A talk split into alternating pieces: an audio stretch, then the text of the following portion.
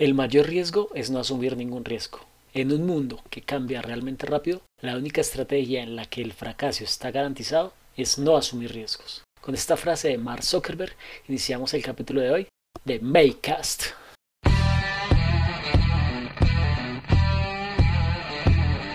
Hola Makers, este es un espacio donde hablaremos de emprendimiento e innovación desde el cero. En este podcast queremos compartir con ustedes información relevante para las pymes, entrevistas con emprendedores e invitados especiales, datos interesantes, coaching empresarial y relatos de vida. Bienvenidos.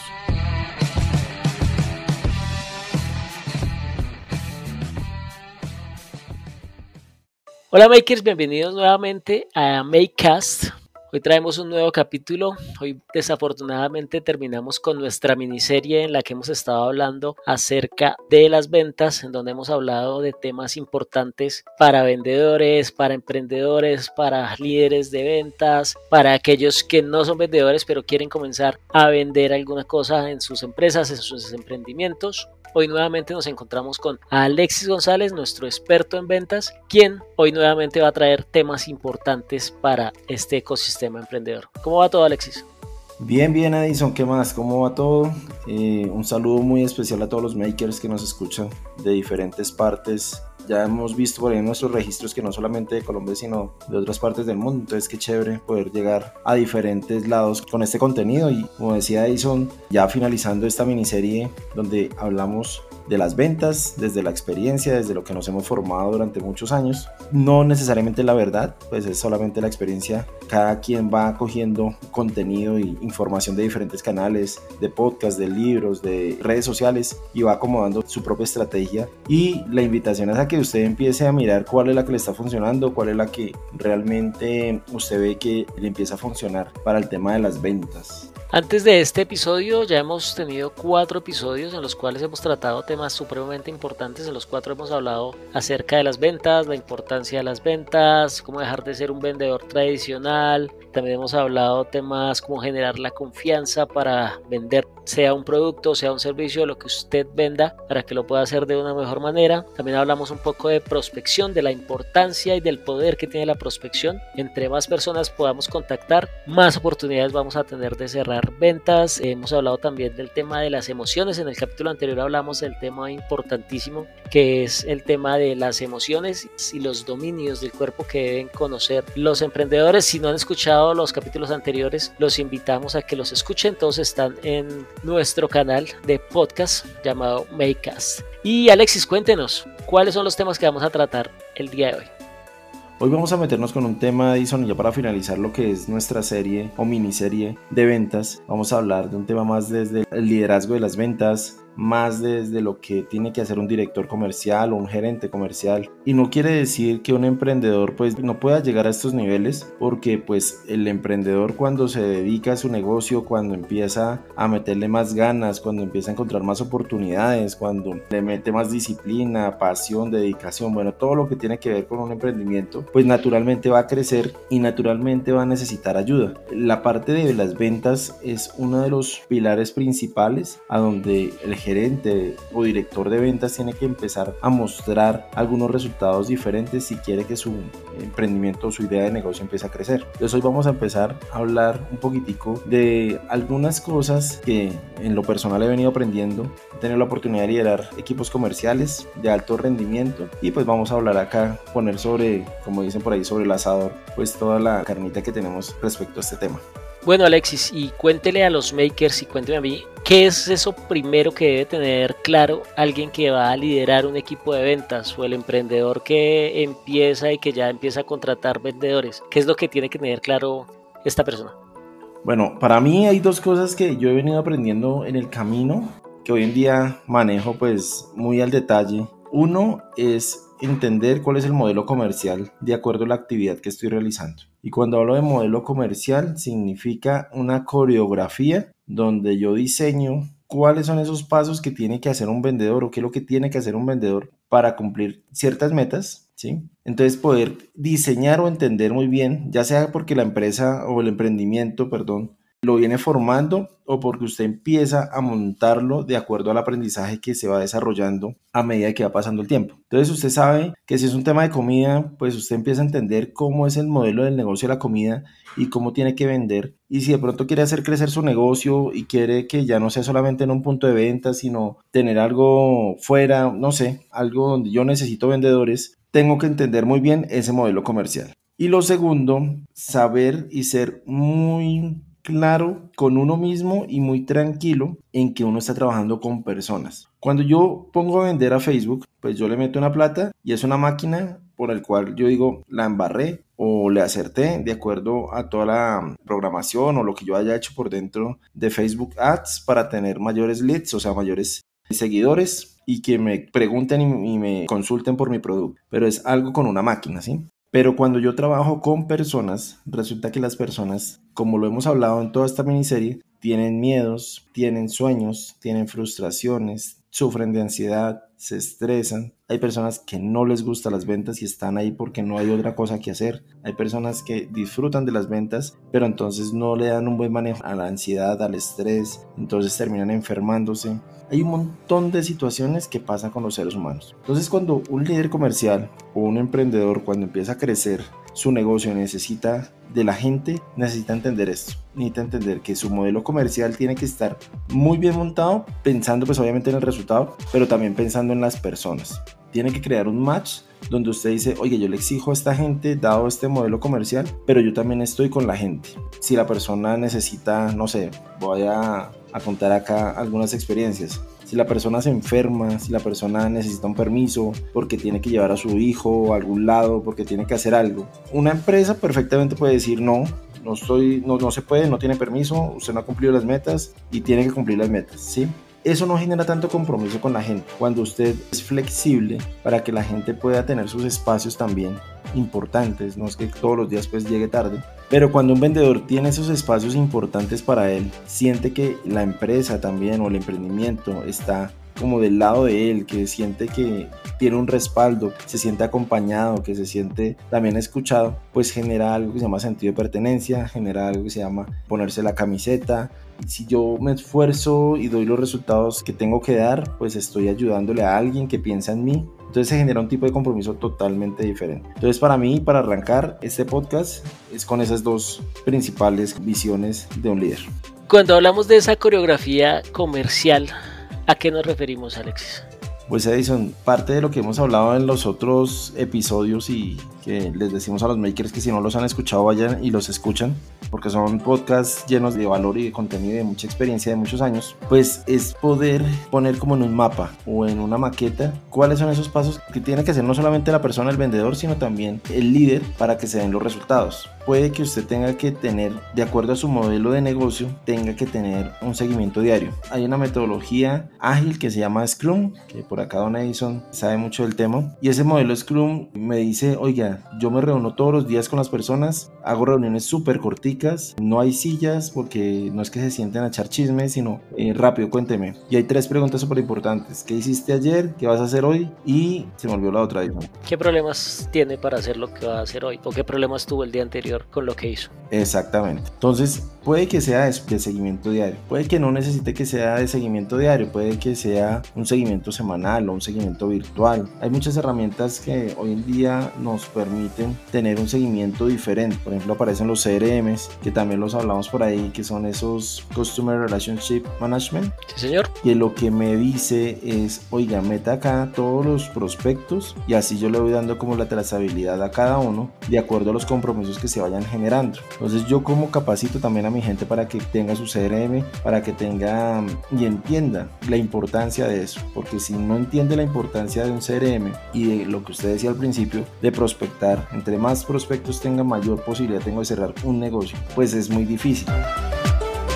¿Qué más te hay que tener en cuenta? Eh, los tiempos y movimientos. Sabemos que en las ventas el tiempo es oro porque pues el día tiene 24 horas y hay unas horas que son para trabajar y el vendedor tiene que saber que esas horas son productivas. y normalmente se pagan por comisiones adicionales. O sea, hay un básico y hay unas comisiones por ventas. Entre más sea eficiente la persona y sea efectiva en sus negocios, pues más plata se va a llevar para la casa. Eso es un beneficio para la familia, eso es beneficio para ella misma o él mismo, porque puede cumplir más rápidamente sus sueños, no sé, comprar una casa, un carro, irse de viaje, estudiar, lo que sea, pero para eso pues hay que hacer un esfuerzo. Esos vendedores que son innatos, esos vendedores que tienen un aprendizaje de calle, que vienen desde muy jóvenes aprendiendo, lo hacían empíricamente y hoy en día ya en una empresa, esos que traen ese chip desarrollado de las ventas, pues son esos que usted tiene que cuidar un montón porque son muy rapados, se mueven fácilmente de empresa en empresa porque un buen vendedor no es tan fácil de conseguir, porque el, el resto de personas no es que no pueda aprender a ser vendedor, que también lo dijimos por ahí en otro podcast, sino que le cuesta un poco más porque viene muy atado a su aprendizaje y viene muy atado a sus costumbres y sus creencias y todo eso que nos forma como personas y como seres humanos. También algo súper importante, dejar las normas y las reglas claras con el equipo, saber cuándo se deben presentar informes, cuáles son las metas, porque muchas veces la gente no baja a su equipo comercial las metas muy claras y la gente no sabe ni por qué es que está trabajando. Hay que recordárselas, hay que hacer reuniones para explicar nuevamente las metas, los esquemas de incentivos, que la gente tenga muy claro cómo es ese modelo comercial, esa coreografía comercial y al final pues obviamente generar el acompañamiento y mirar y poder identificar, y esto ya acá metemos un poquito de liderazgo, hay una técnica que se llama liderazgo situacional y el liderazgo situacional me permite identificar cuáles son esos vendedores que necesitan más acompañamiento y cuáles son aquellos que hay que dejar volar. Entonces, esos es como los primeros así pincelazos grandotes que debe tener uno presente desde lo que es el modelo comercial. Pero espere, Alex, yo quisiera que de pronto estamos hablando de una manera muy general, quisiera que habláramos un poco más para emprendimientos, para personas que están iniciando con sus ventas, iniciando con una idea de negocio, con un proyecto de vida y que hasta ahora van a empezar a liderar esos equipos de ventas. ¿Qué podemos decirle a nuestros makers que nos están escuchando y que son emprendedores? Yo traigo a colación, Edison, algo que hemos venido haciendo con la Cámara de Comercio y es acompañar a estos emprendedores en mentorías. Y en estas mentorías, digamos que uno de los principales objetivos es vender, porque son pues obviamente negocios pequeños, negocios que hasta ahora están generando tracción, que hasta ahora están entendiendo cuál es su mercado, cuál es su cliente ideal, su buyer persona, qué es lo que están solucionando. Y nos hemos encontrado mucho, es más, puedo decir que, no sé, ya eso me corrige, un 99% no tiene un modelo comercial, todos están improvisando en el camino y en el modelo comercial, cuando hacemos esas mentorías para emprendedores, nosotros los acompañamos y les decimos, venga, tenemos que empezar a fijar cuáles son las metas. Y un emprendedor debería tener claro eso, cuáles son sus metas mensuales, porque a veces como que nos vamos en el día a día y sí, claro. Sí, porque siempre intentamos vender, vender, vender, pero pues no ponemos unas metas de diarias, semanales, mensuales, de lo que tenemos que hacer y también a veces como que lo hacemos de manera muy desorganizada. Total. Hay un objetivo claro que son las ventas, para que haya flujo de caja, para que suene la registradora, para que yo pueda pagar mis gastos fijos y los gastos variables, que eso es un tema de finanzas que en otro momento lo hablaremos, pero para poder saber eso, para poder saber en qué momento llego a mi punto de equilibrio, poder decir, ya con esto cubro lo básico y de aquí para arriba van a utilidades que va a ser mi ganancia o va a ser lo que le va a quedar a la empresa si estoy registrado como empresa para eso hay que fijarse unas metas. Y dentro de las metas hay que saber, o sea, si ya usted está vendiendo, pues usted tiene que saber cuál es el costo de su producto, ya sea un producto físico o un servicio para poder usted dar un calificativo de cuánto realmente estoy gastando en tiempo, digamos si es un servicio, cuánto vale su hora, cuánto vale su tiempo y cuánto tiene que vender para poder cubrir eso que usted está, que se está pasando por la cabeza. Nosotros decimos que hay dos realidades y una es la realidad de la cabeza, donde yo digo todo va a ser maravilloso, y la realidad física, la realidad verdadera, donde yo voy tropezando, me voy encontrando retos, voy mirando muchas cosas en el camino y voy aprendiendo. Pues claro, en mi realidad magnífica digo, no, pues yo con esto me voy a sacar salarios de 5 millones de pesos, de 6, de 10, de 20 millones de pesos, pero cuando veo la realidad resulta que nadie me está comprando, resulta que estoy vendiendo muy poquito, resulta que no estoy llegando al mercado que debo llegar, estoy en un océano totalmente rojo. Fijarse las metas es lo principal para poder saber que yo cubro mis gastos y saber cuánto me quiero ganar, cuál es el estilo de vida que me quiero dar. Eso sería lo primero para un emprendedor. Lo segundo, poder ser organizado, porque también nos dimos cuenta en las mentorías que la gente no utiliza un calendario. O sea, un calendar en, en Google ahí está gratis, no, no tiene ningún costo. No utiliza un planificador no agenda las citas. Hay unas citas y ellos no los agendan en el calendar con el correo de la otra persona, pues para que haya un compromiso. No utilizan herramientas como Task, ahí se las entregamos, que Task es una aplicación de Google también que me permite agendar cositas rápidas con fecha y hora y me genera recordatorios. O Keep, que es para tomar notas, ser un poco más digitales, sino nos damos cuenta que los emprendedores somos desordenados nosotros, desde, obviamente desde nuestro aprendizaje, ya tenemos una estructura más organizada. Tenemos nuestro CRM, y lo manejamos por el Drive. Tenemos nuestro calendario, tenemos nuestro correo electrónico. Todo lo tratamos de mandar por el tema digital para tener una mayor organización. Entonces, eso es también súper importante en un emprendedor. El Trello es importante para los emprendedores, sirve muchísimo. Es una herramienta que nosotros utilizamos bastante y que sirve muchísimo a los emprendedores para saber qué tienen pendiente, qué está por hacer que está terminado también. Y son herramientas gratuitas, solamente pues que la gente no las conoce. Trello con doble L. Y lo tercero es prospectar, armar ese embudo de ventas, eh, empezar a meter prospectos, clientes, si su negocio es B2B, es súper importante eso. Si es B2C, pues cuál es esa manera en que usted le va a llegar a los posibles clientes, porque es obviamente es diferente la estrategia. Si yo le llego a un cliente, si mi cliente son empresas, pues mi método de llegar a ellos, de prospectar, de llegar al tomador de decisión, es muy diferente que si es el, del, el de ventas a un consumidor final donde pues tengo que ver si utilizo más tema de redes sociales o utilizo más un tema del punto de venta, qué experiencias genero para que el cliente venga a mi negocio, para que repita, para generar fidelidad. Bueno, hay una herramienta que se llama Customer Journey que lo utilizamos mucho en esos aspectos y que funciona un montón.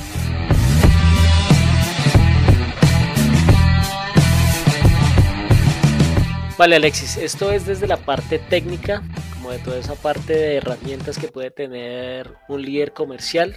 Pero ¿cómo vendría a ser la parte personal? La parte de cómo manejar las personas, cómo ser un buen líder, cómo hacer esa motivación para las personas, cómo manejar las diferentes personalidades de las personas que hacen parte de un equipo de ventas. Si todos somos mundos diferentes, pues ¿cómo manejar esta parte, Alexis? Yo no digo que ser líder de un equipo desde esa parte que Edison coloca, desde la parte personal, sea más difícil que esa primera parte que es el modelo comercial. Creo que debe haber un equilibrio y un complemento porque puede que usted sea muy buen líder, pero si no tiene una organización, pues no va a tener resultado. Y puede que usted tenga la superorganización y la supermetodología, pero si no es un buen líder, tampoco va a tener un buen resultado. Sin embargo, el tema del ser humano, del poder liderar y acompañar procesos, es un tema que para mí, y después de muchos años de preparación y de acompañamiento y entrenamiento y todo este tema de ventas, hoy en día todavía me salen unos retos súper interesantes. Ahorita recientemente tengo por ahí en el equipo una persona que siento que no, no está en el lugar que no es. Y estoy pensando cómo acompañarlo, porque lo que dice Edison es muy cierto, todos somos tan diferentes, somos universos tan diferentes y somos tantos universos como personas en el mundo que uno dice, bueno, y a esta persona que lo motiva, cuáles son esas creencias limitantes. Y yo siempre pongo sobre el papel una regla que aprendí en, algún curso que hice, no me acuerdo, creo que fue un, tema de liderazgo. Y es que de un 100% de un grupo comercial, el 70% más o menos es el vendedor promedio, es el que no tiene tan buenos resultados, pero tampoco tan malos. ¿sí? Es como el, el que hace que un líder de ventas exista.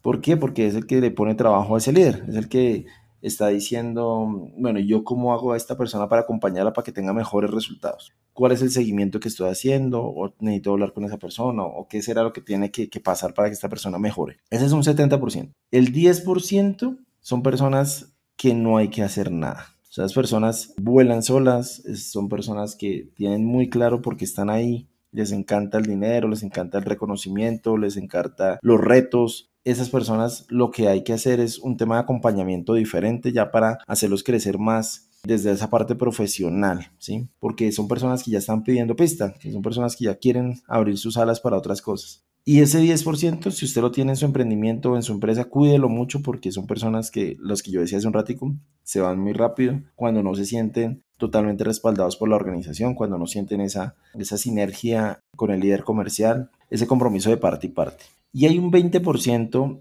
que para completar el 100%, que son personas que toca acompañarlos también, pero acompañarlos para que busquen su camino, para que busquen qué es lo que realmente les apasiona, qué realmente lo que les gusta, si es el deporte, la música, la cultura, no sé, la cocina, otra vaina que no tenga nada que ver con las ventas, y despedir a una persona o cambiarlo de funciones no es hacerle un mal, Alguna vez me pasó también desde la experiencia, me tuve que acompañar ese proceso con una, persona, una chica, y fue de las primeras experiencias que tuve donde tuve que pues tomar la decisión y, pasarle la carta, y la verdad yo estaba sufriendo más que ella. Y al final ella me dijo, eh, ¿sabes qué? Te agradezco. Te agradezco porque yo acá no estaba feliz, no me sentía bien, no me gusta esto, a mí me gusta esa otra vaina. Y yo como que, oiga, tantas cosas que yo pensé, que pobrecita, que su familia, que un montón de vainas. Y al final fue más fácil de lo que yo creía. Es súper importante, y lo decía hace un ratico, el liderazgo situacional, porque me permite identificar dónde tengo cada vendedor. Si lo tengo en ese 10%, si lo tengo en ese 70%, si lo tengo en ese 20%. Cuando yo puedo identificar, yo puedo individualizar a cada uno y saber cuáles son esos retos que tiene esa persona y poderle decir, venga, yo estoy acá para acompañarlo, no para hacerle la tarea, porque la tarea es de él, pero sí para poder conversar con él, saber cómo, qué es esas cosas que están pasando por su cabeza, contarle de distinciones y ahí entra un tema de coaching, pero entonces yo no hablo de coaching profesional en este tema porque no sería ético porque las personas, obviamente si trabajamos juntos, pues están cuidando su imagen pública, no van a soltar toda su historia de su vida porque obviamente cada quien está cuidando, pero sí yo puedo hablarle de distinciones, yo sí puedo decirle algunas cosas para que entienda de forma diferente la realidad o el mundo, dado lo que yo estoy aprendiendo, no quiere decir que sea la verdad, pero dado lo que yo he venido aprendiendo, puedo mostrarle desde la experiencia, desde la autoridad. Obviamente si uno modela con el ejemplo, si uno acompaña al equipo, deja de exigir tanto porque hay veces están esos líderes que solamente exigen, vayan allá al campo de batalla, pero si yo también me pongo la camiseta, yo también voy y miro y digo, y si es que esta gente le toca duro y entiendo un poquito su mundo, pues esta gente también va a sentirse un poquito más comprometida y más como generar como esa empatía, ¿sí? Para trabajar buscando el resultado juntos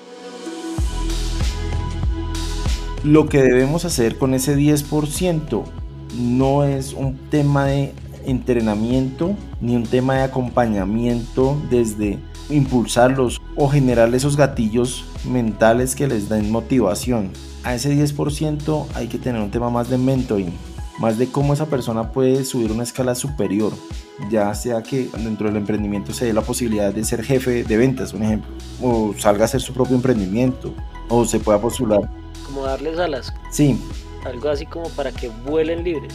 Eso. Y obviamente va a ser durísimo para uno porque dicen, no, ¿cómo se me va a ir mi mejor vendedor? Pero esa gente agradece más eso porque muchas veces se sienten cómodos ahí y no necesitan salir a emprender o no, o no, necesitan irse, pero sienten que hay una compañía diferente, hay una confianza diferente, hay una conversación diferente con esas personas, más como de tú a tú, como si fuéramos los dos jefes, ¿sí? Porque los dos estamos trabajando por la estrategia. Yo le doy más empoderamiento, le pido consejos, ven, ¿qué hago con esta persona? ¿Qué hacemos para poder mejorar las cifras? Sí, darle esa importancia a esa persona, ahí ya le estoy dando como un perfil diferente. Con el 70 yo sí haría un tema de, de acompañamiento desde el seguimiento, porque el seguimiento se vuelve súper fundamental y no es persecución, porque es diferente. La persecución es estar ahí detrás de una persona, eh, como dándole rejo y diciéndole, usted porque es malo, usted tiene que tener estas cifras y mire lo que usted no hace, usted es perverso, usted es un mal vendedor, usted no debería estar acá. Sino desde el seguimiento diciendo, bueno, tenemos estas metas, hablar en plural, como que yo me involucro en la estrategia y en lo que está haciendo.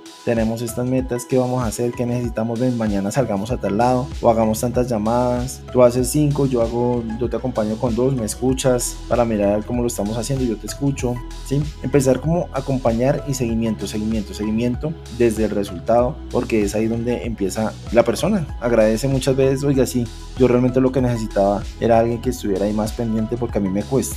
A mí me cuesta moverme, a mí me cuesta andar, a mí me cuesta, tengo miedos, tengo cosas que de pronto, lo que hemos hablado en los otros podcasts, que necesita trabajar y se genera confianza en el ejercicio, en el hacer, en que la persona se entrene. Es un tema como entrenamiento muchas veces puede suceder que la gente necesite consejos, pero no sabe cómo pedirlos.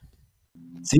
Y esto, es importante y sirve muchísimo para las personas. Sí, el consejo puede interpretarse desde la experiencia, ¿sí? Como, ah, claro, yo estaba buscando una respuesta y resulta que en el hacer encontré eso que estaba buscando, esa respuesta. Ahí entra un tema de entrenamiento y acompañamiento y desde las distinciones, lo digo yo. Y para ese 20%, que obviamente el foco principal es mantenerlo en el 70 para que mejore sus resultados, hago el mismo proceso, acompañamiento, distinciones y todo, pero si efectivamente no, o sea, si realmente usted por más que acompaña, por más que hable, por más que diga, por más que hace, no se le dan los resultados y usted evidencia que es que la persona no quiere estar ahí, pues también se hace un proceso para que la persona pues tome la decisión de retirarse, acompañarlos a que tomen su camino y que hagan lo que realmente les gusta. Para mí eso es desde la parte personal, eso, desde lo que debe hacer un líder, un gerente o un director de ventas comercial para tener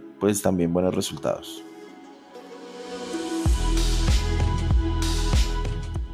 Bueno Alexis, creo que los temas que hemos tratado el día de hoy son muy importantes y son un complemento muy bueno a los otros temas que hemos tratado en los cuatro episodios anteriores. Para cerrar esta serie de episodios en los cuales hemos tratado de las ventas, quiero que ya les dé un último consejo a los makers que nos están escuchando y que quieren ser líderes de ventas y que están comenzando a vender o que ya están vendiendo y que están creciendo en sus emprendimientos para ser mejores vendedores y dejar de ser ese vendedor tradicional, como lo hablábamos en un episodio anterior. Edison, usted puede tener la mejor propuesta de valor, la mejor idea, el mejor producto, el mejor precio, el mejor servicio, algo que cambia la vida de la gente, pero si usted no hace un ejercicio disciplinado en las ventas, si usted no hace una buena coreografía comercial o modelo comercial, trabajando en las personas y obviamente desde uno también, porque al principio lo dijimos hace un ratico, somos solitos, pues ya también cómo me trabajo yo mismo para ser un buen vendedor y tener esa estructura, porque lo hablamos a manera de un equipo, pero también aplica para uno solo. Yo soy mi propio equipo, ¿sí? Si no tengo más gente, pues yo soy mi propio equipo y sé que es importante tener a alguien a quien rendirle cuentas en las ventas, por ejemplo. Si yo lo hago solo y resulta que yo una semana no vendí, ni hice una llamada, pues a nadie le debo rendir cuentas, no pasa nada. Y como que somos de esa persona que decimos la otra semana lo hacemos y después nos quejamos de los resultados. Sí es importante a medida que va creciendo el emprendimiento poder decir, oiga, ¿sabe qué? A alguien hice tantas llamadas, estos fueron los prospectos, esto entró en el CRM, tenemos unas oportunidades con estas personas o vamos a agendar citas presenciales o virtuales con otras personas y poder tener como esa, esa interacción con otra persona que me permita tener esa rendición de cuentas arriesgarse es súper importante, entrenarse en las ventas, poder decir, oiga, sí, tengo miedo. Tengo miedo. Sí tengo miedo, pero lo voy a hacer. Porque lo dijimos y lo hemos dicho muchas veces. Las emociones no deben controlar los resultados, sino los resultados deben controlar las emociones para que podamos seguir haciendo. Esto es de hacer, hacer. Independientemente de cómo nos sintamos, independientemente si está haciendo sol o está lloviendo, tengo que hacer, tengo que prospectar, tengo que hacer minería de datos, tengo que llamar, tengo que visitar, tengo que ofrecer, tengo que mostrar mi producto para que la gente lo conozca y pueda comprar. Y esto hace que se mueva la caja registradora esto hace que ingrese dinero a nuestra empresa y esto hace pues que seamos todos muy felices porque al final hay una utilidad y nosotros siempre lo decimos, cuando usted hace algo desde la pasión, el tema del miedo va a quedar a un lado, el tema de procrastinar también va a quedar a un lado porque yo digo, si yo no me hago cargo de hacer esto y más en mi emprendimiento, pues ¿quién lo va a hacer? quién va a buscar los clientes. Y esto debe hacerse de una manera organizada porque al final, pues cuando logramos entender, podemos crecer. Porque cuando yo lo puedo diseñar y lo puedo montar muy bien, después lo puedo delegar, después lo puedo bajar, después puedo generar control porque yo ya lo, lo, lo hice, si yo ya lo monté, yo ya puedo decir, oiga, es que esto se hace ABCD. Bueno, makers,